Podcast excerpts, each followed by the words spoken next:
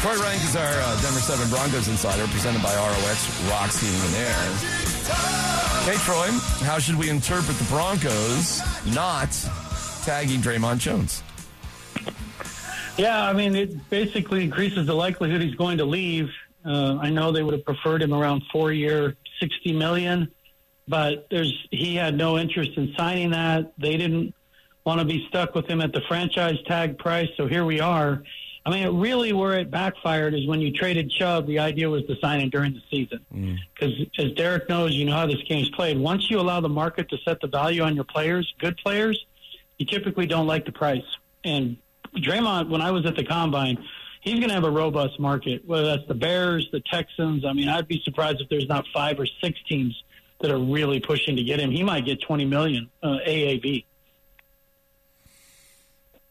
Okay. Think the Broncos are making a mistake here? This is good. This makes sense. Uh, as Derek said, the Vance Joseph fit probably isn't as good as the previous fit. I love Dre'Mont Jones as a player. He's more, he's obviously more skilled as an interior pass rusher than you know the dominant run stopper. So if you look at Zach Allen from the Cardinals, who's played in this defense, that would be the guy. If you think Vance could get him here, then they're not making a mistake because that guy probably fits this defense better than Dre'Mont does. It's just hard when a team is five and sixteen over its last twenty-one games, and you're really putting a platform out there for your third best defensive player to walk out the door.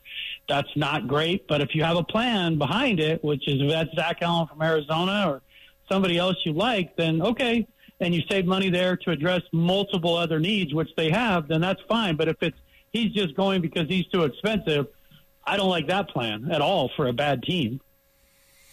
What do you think the big moves are that the Broncos are going to make, obviously?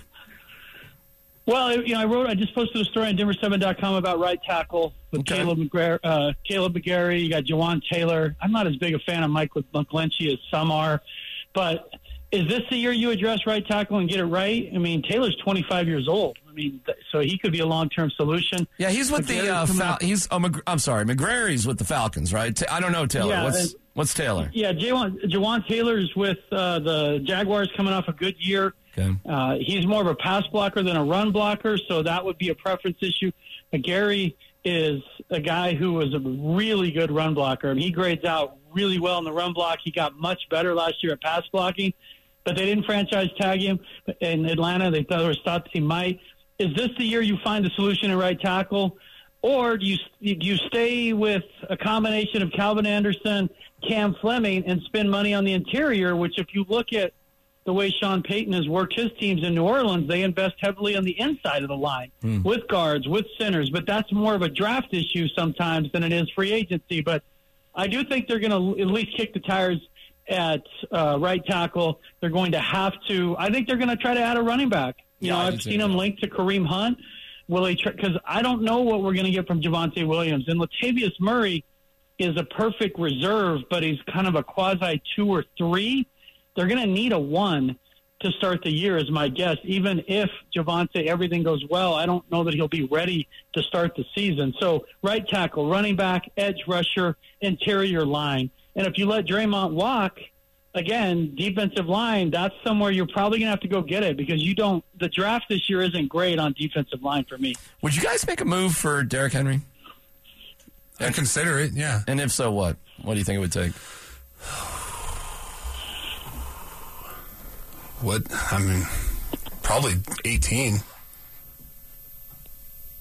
18. Yeah. million per. Yeah, but you'd have to make a trade for him uh, right off the bat. He's not. They're not going to. Troy, they're not letting him go, right? They're they're they're looking for something, right? Yeah, yeah, they're looking for trade for him. I mean, I just I don't see it with how many holes they have in their roster. You don't see it. I mean, I'm not a. I mean, Kareem Hunt. I mean, I'm not a fan of some of the off-field stuff he's dealt with, obviously, and that's been years ago. But I mean, you could get Kareem Hunt on a much cheaper deal as an every down back.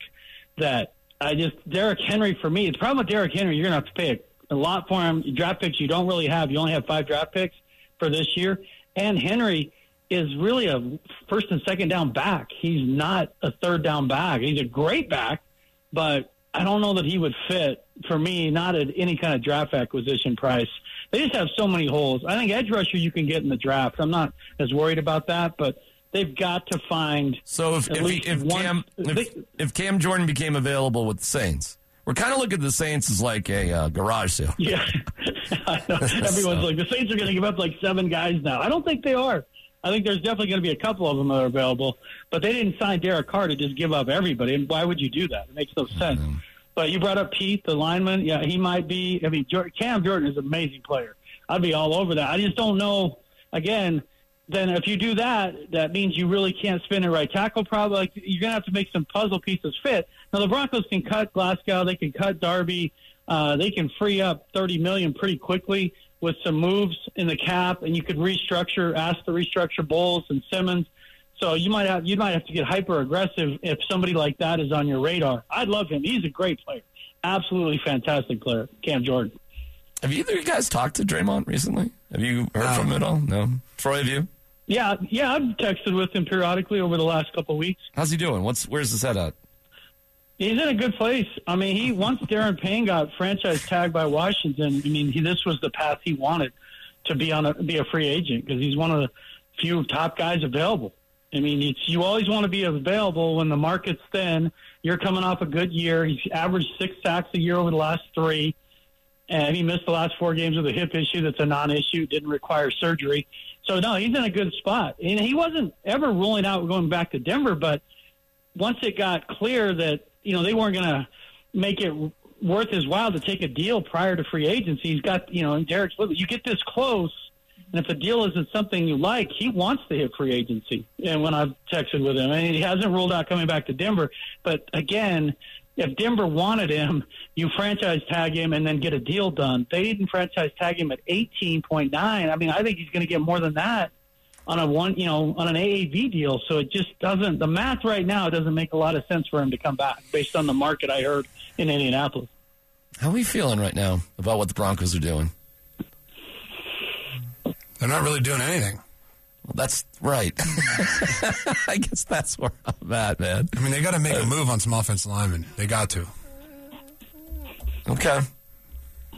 Yeah, I'm with Derek there. Uh, That's where it starts with this team. They've got to build from the inside out. Okay. I mean, they just cannot keep trying to patch this, patch this, patch this. I mean, you realize at right tackle they'll have their eighth different starter in eight years. I mean, it's the Yeah, only that's that's other than quarterback. That's why I'm done with uh, free agent right tackles. There always seems to be something wrong with them.